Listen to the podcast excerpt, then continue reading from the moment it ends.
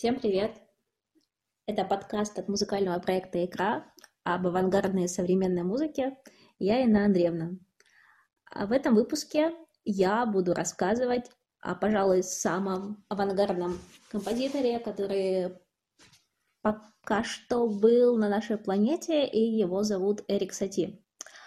На фоне моего голоса звучат его произведения, и это очень концептуальная э, задумка, потому что Эрик Сати является создателем так называемой меблировочной музыки. Или еще по-другому сейчас эту музыку называют эмбиентом. Это такая музыка, которая звучит, например, в кафе или в торговом центре, пока вы там ходите, пьете кофе, выбираете себе какую-нибудь одежду. И она вас не заставляет ничего особенного делать, она просто звучит фоном. И, э, в общем-то, в какой-то момент Эрик пришел к идее того, что почему музыка не может быть фоном собственно, до него этим никто вопросом не задавался, и музыка фоном быть не могла. Музыка была серьезным мероприятием, на которое ты приходишь с серьезным лицом, в красивой одежде, сидишь до антракта, во время антракта можешь где-нибудь ходить, но музыка при этом не играет. Потом снова садишься и слушаешь внимательно дальше.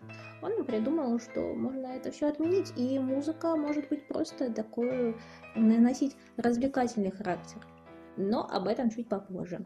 Я начну, в общем, традиционно с того, чем он был, кем он был, как рождался, как рос, и вот эти всякие неинтересные обычно факты, но у него довольно интересное было детство, ну и не только, вся жизнь вполне ничего так. А, ну, родился он в 1866 году, 17 мая, в городе Анфлер. У него родители познакомились довольно странно. Его мать а, была англичанкой, и она приехала на континент, ну, то есть во Францию, для того, чтобы набираться там приличных манер, которыми должна владеть приличная девушка. А, и там в гостях у кого-то она познакомилась э, с будущим своим мужем и будущим отцом Эрика Сати. Они виделись всего-то три раза, потом в течение двух недель переписывались каждый день, и тут, оп, они решили, что надо бы им пожениться – так они и поженились. А у них в семье было четыре ребенка, включая Рика Сати, то есть там было три сына и одна дочь, а, и всех крестили в англиканской церкви. А надо сказать, что у отца Эрика Сати была мать. И вот мать это была католичкой. И она это была, была такая злобная католичка. И вот этой злобной католичке ужасно не понравилось, что все дети крещены в англиканской церкви. Из-за этого отношения были очень плохи на фоне религии. Ну и в целом было довольно напряженно, и поэтому они, э, семья, то есть э, отец, мать и все дети, э, переехали жить в Париж. Через какое-то время мать умерла, вместе с ней умерла и единственная дочь. Осталось три сына и отец. Ну, отец, конечно, страдал очень сильно, но он решил, что он пострадает отдельно без своих сыновей, и укатил кататься по Европе, чтобы набираться новых впечатлений, улучшить себе настроение. Вот. Ну, а дети, собственно, были розданы родственникам, и притом поделили их довольно странно. То есть одного отправили одного сына отправили каким-то там супер дальним родственникам, а Эрика Сати и еще одного его брата, э, брата зовут Конрад, а, отправили вот этим вот самым католическим родителям, то есть вот этой католической бабке, но с условием, что они откажутся от англиканской церкви и примут католическое крещение. Условия пришлось принять. И так вот э, Эрик Сати из англиканца превратился в католика. А в 6 лет его отдали в школу, в пансионат. Он там провел 6 лет, и, как он говорит, это было время без особых событий и воспоминаний. А ему, в принципе, была интересна музыка, и у него проявлялся какой-то музыкальный талант, и поэтому, когда он окончил пансионат, то есть получается, что ему было 12 лет, эта самая католическая бабка отдала его на занятия э, с местным знаменитым органистом-пианистом. Но вскоре этот органист-пианист переехал в другой город, потому что ему там предложили работу получше, и он как бы был, в общем-то, ничего таким органистом-пианистом. А, и так получилось, что бабушка утонула в море. Вот, и поэтому э, не, некому было следить за Эриком Сати, за его братом Конрадом.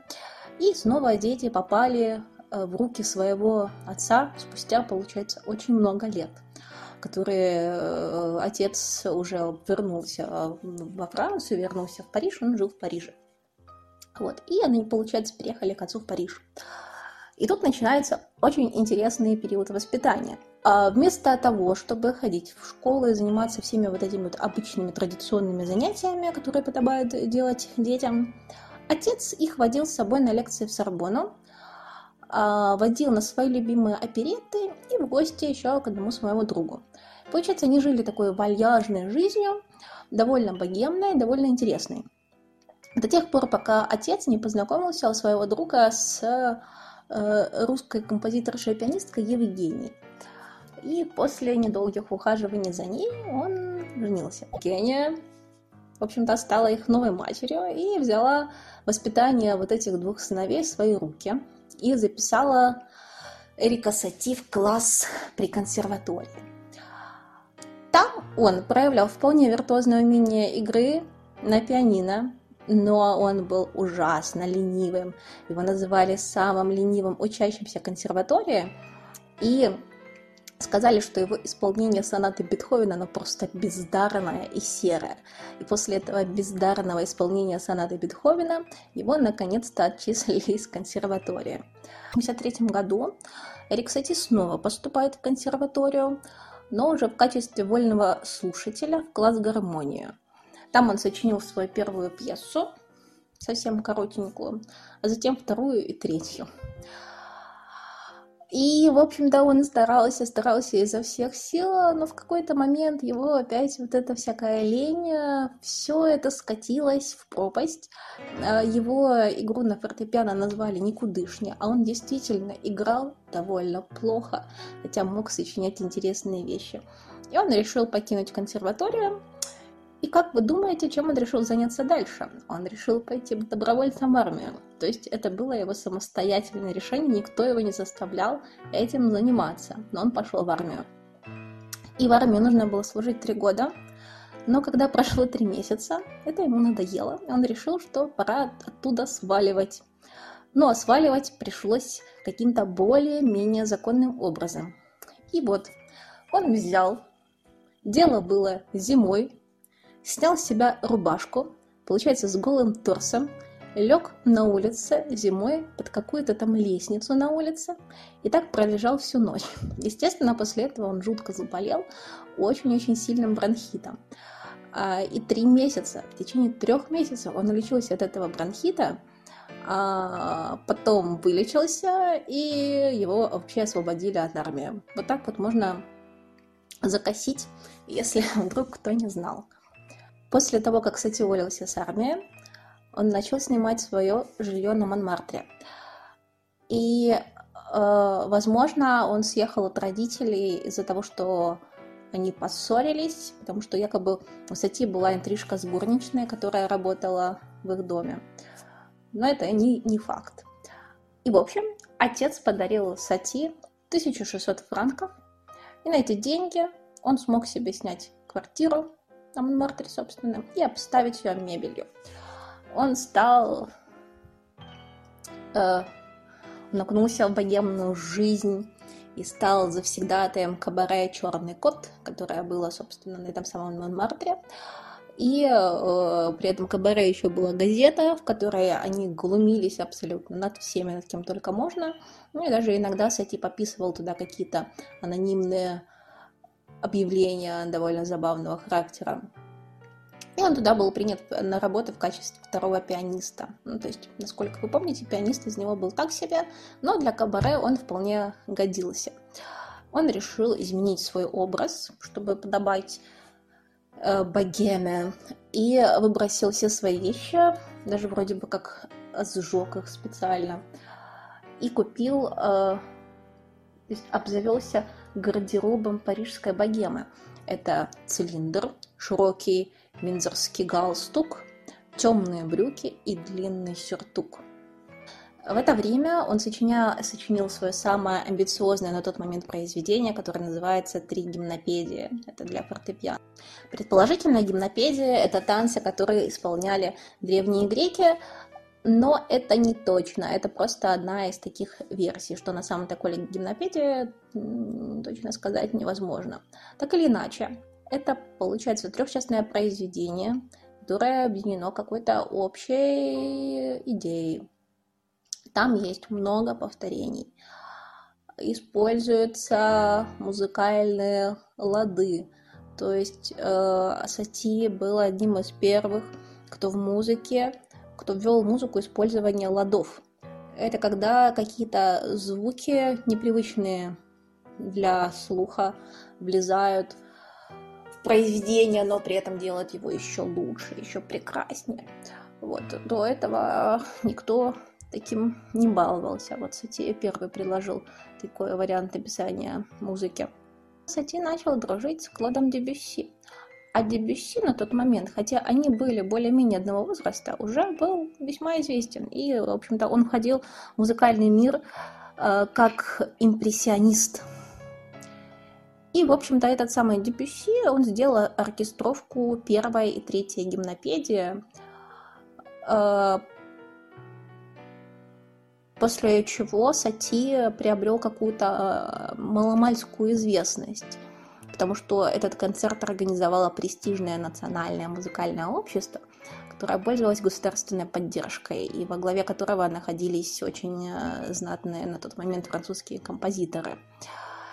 Что важно, что ранее до этого и после этого Дебюсси никогда в жизни не оркестровал чужое сочинение. А это значит, что ему очень нравилась музыка Сати, и что он очень его уважал. При том, как вообще дело обстояло. А, вспоминаем снова, что Сати очень паршиво играл на пианино. И вот сидят э, у Сати он, э, еще один его товарищ и Дебюсси. Сати пытается товарищу наигрывать свои гимнопедии, Получается это у него довольно паршиво, даже, в, даже исполняя собственное произведение он делает ошибки. Э, Дебюсси сказал, что ну послушайте, это же можно сделать иначе. Садится за пианино и начинает это играть, и это звучит божественно, все становится на свои места. И Сади понимает, что вот это вот прекрасно, и, он говорит Дебюсси, что а вот это вот теперь еще нужно оркестровать. И Дебюсси говорит, да пожалуйста, да, я оркеструю, делаю действительно оркестровку, и она получается очень прекрасной. То есть это значит, что произведение, которое написано для фортепиано, оно было так переделано, чтобы его мог исполнять целый оркестр симфонический. То есть когда много-много людей, соответственно, звука будет намного больше.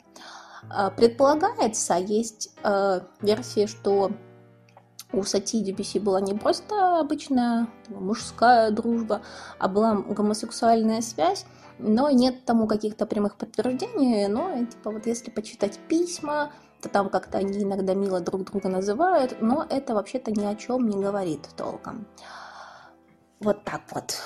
И получается, что музыка Сати, она очень во многом вдохновляла Дебюси. Дебюси, который был уже на тот момент известен, э, брал какие-то идеи.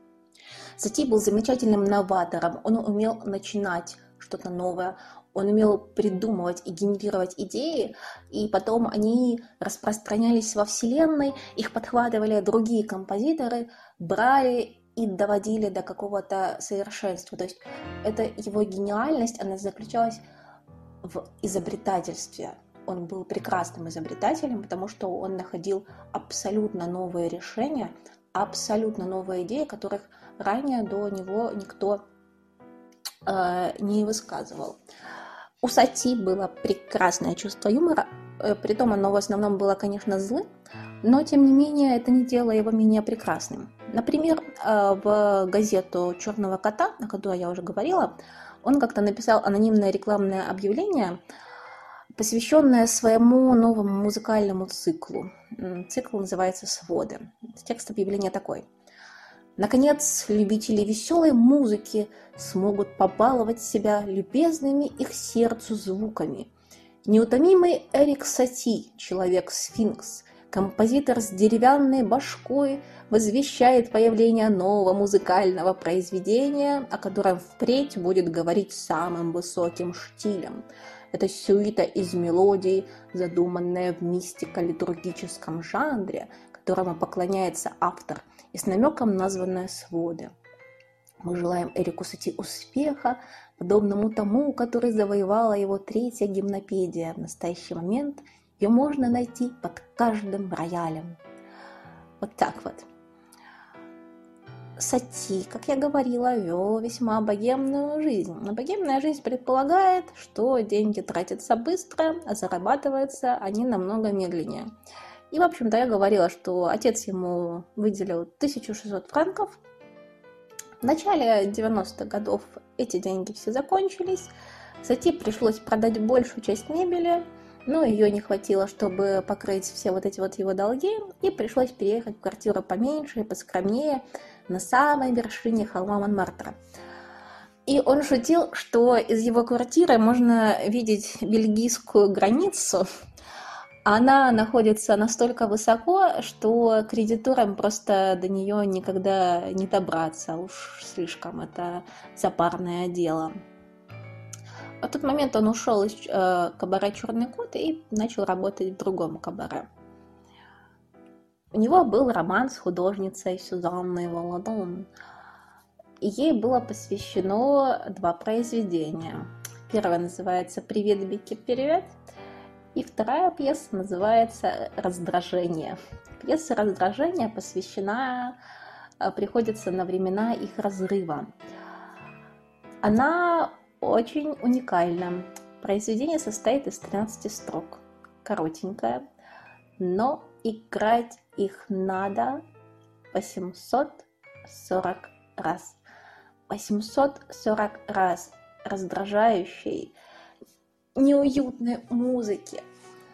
840 раз вот этих каких-то ссор, притираний, недомолвок, недопонимания.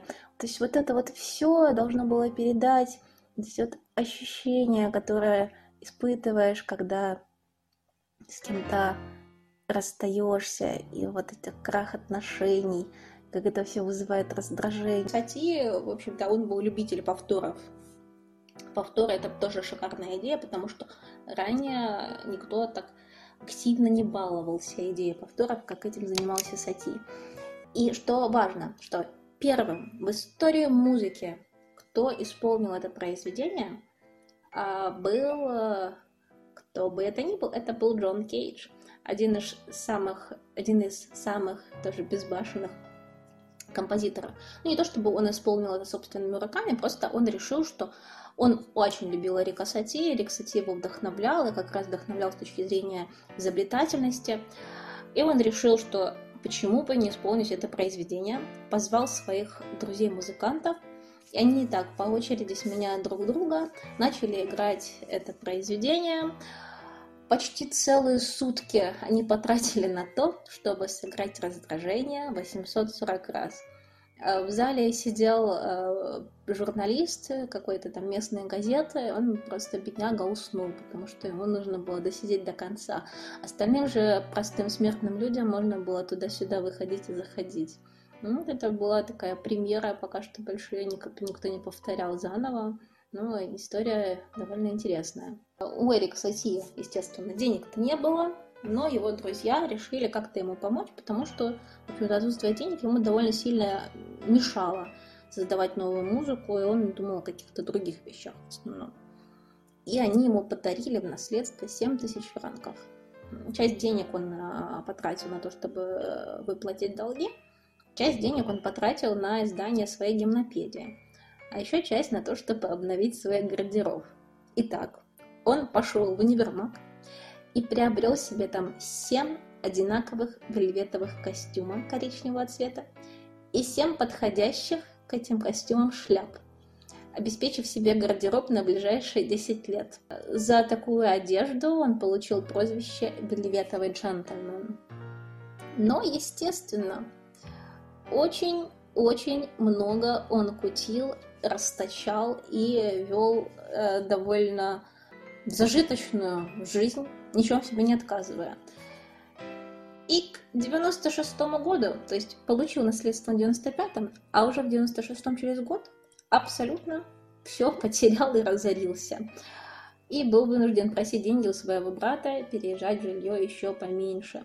Его комната в новом жилье была настолько маленькой, что он называл ее шкафом. И поскольку это все было довольно ему неприятным, он в это время не написал вообще ни одного произведения. В какой-то момент, поскольку деньги были, были нужны уж очень сильно, он начал сочинять эстрадную музыку в качестве исполнительницы своих песен. Выбрал известную на тот момент звезду мюзик-холла Полет Дарти, и она и писала для нее песенки, которые она исполняла, собственно, в этих мюзик-холлах. На нотах было написано ее имя, то есть это были ноты, и композиции написаны специально для нее. Это было просто э, вынужденная мера для того, чтобы хоть как-то существовать, потому что квартиры его становились все меньше, все дальше от центра, все ближе к окраинам города, все меньше там было мебели, все меньше было денег. И на улице Сати наступает праздник, наконец-то, в жизни. И после концерта, на котором Равель исполнил несколько произведений Эрика Сати, он получает публичное признание. Его начинают любить, принимать, восхищаться, и у него благодаря этому происходит творческий взрыв.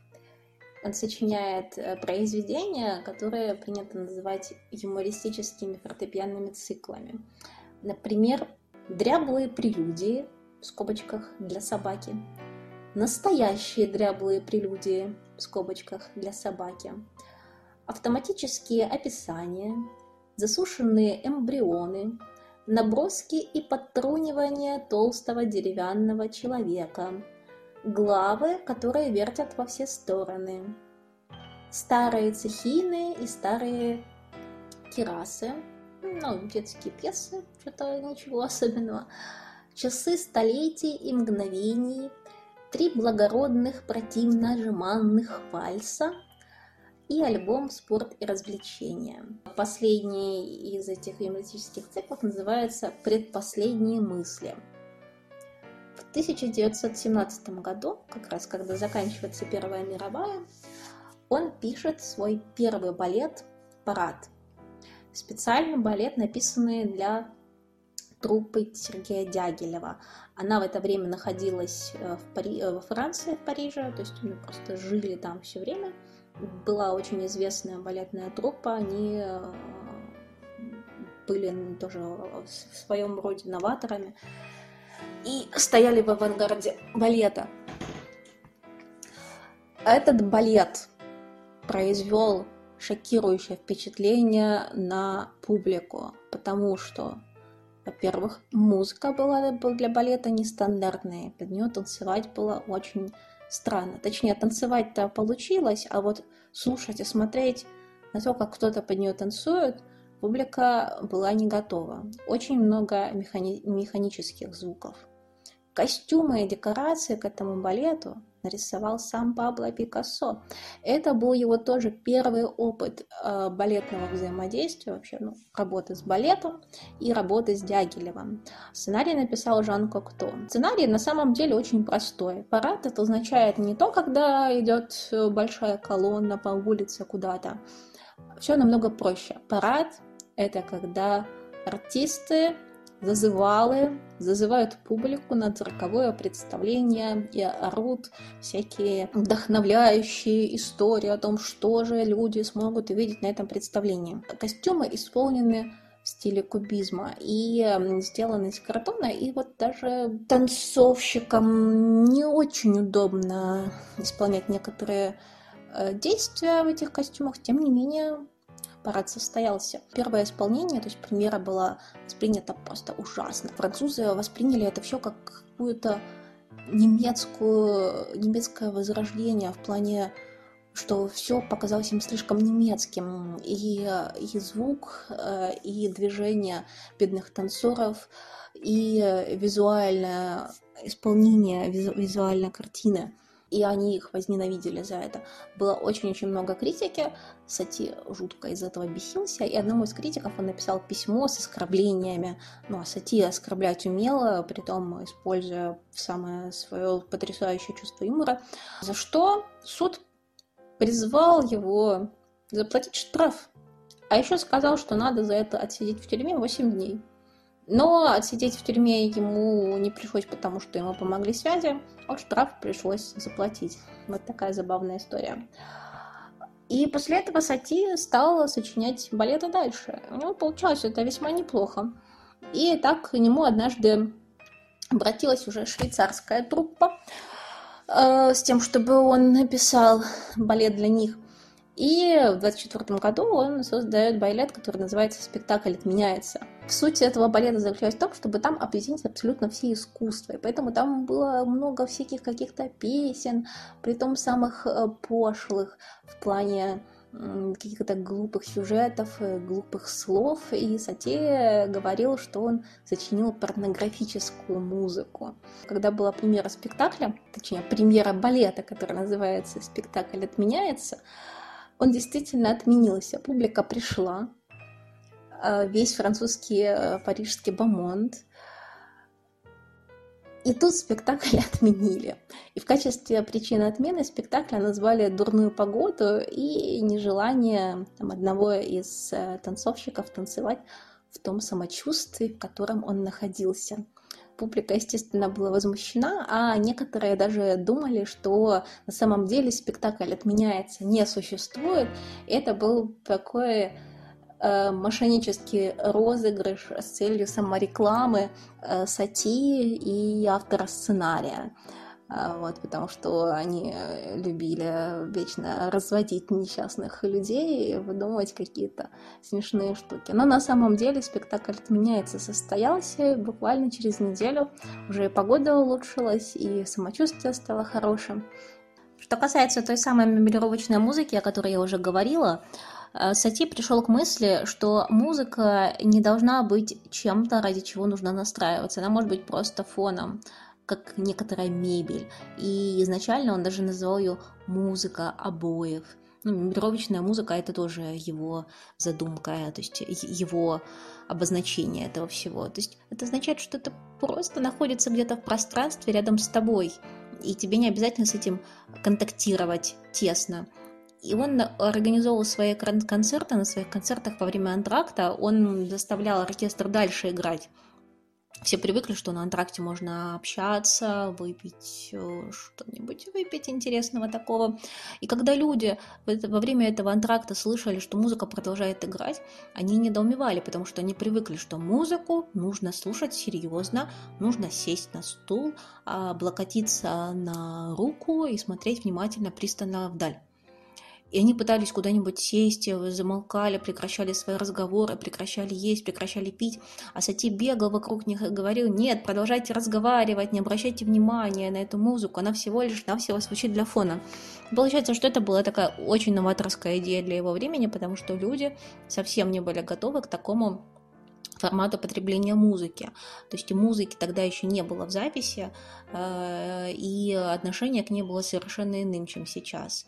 И постепенно получается, что вот эта вот идея меблировочной музыки, она переросла, как бы, э, ее перенял Брайан Ина в своем эмбиенте и тоже начал создавать такую ненапряженное музло, которое где-то там звучит. И в торговом центре тоже звучит вот это самое ненапряженное музло, под которое можно чем угодно заниматься, можно разговаривать, оно тебе совершенно не мешает, и никто особо эстетического удовольствия от него на самом деле не получает. А, вот. А умер Эрик Сати в 25 году 1900 от цирроза печени, потому что он очень много пил.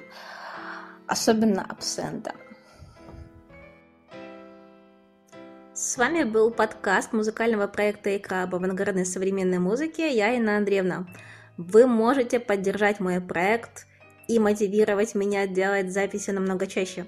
Для этого достаточно просто скинуть мне какую-нибудь сумму, которая не принесет вреда вашему семейному бюджету на карту. Номер карты висит в описании к этому выпуску. Пока!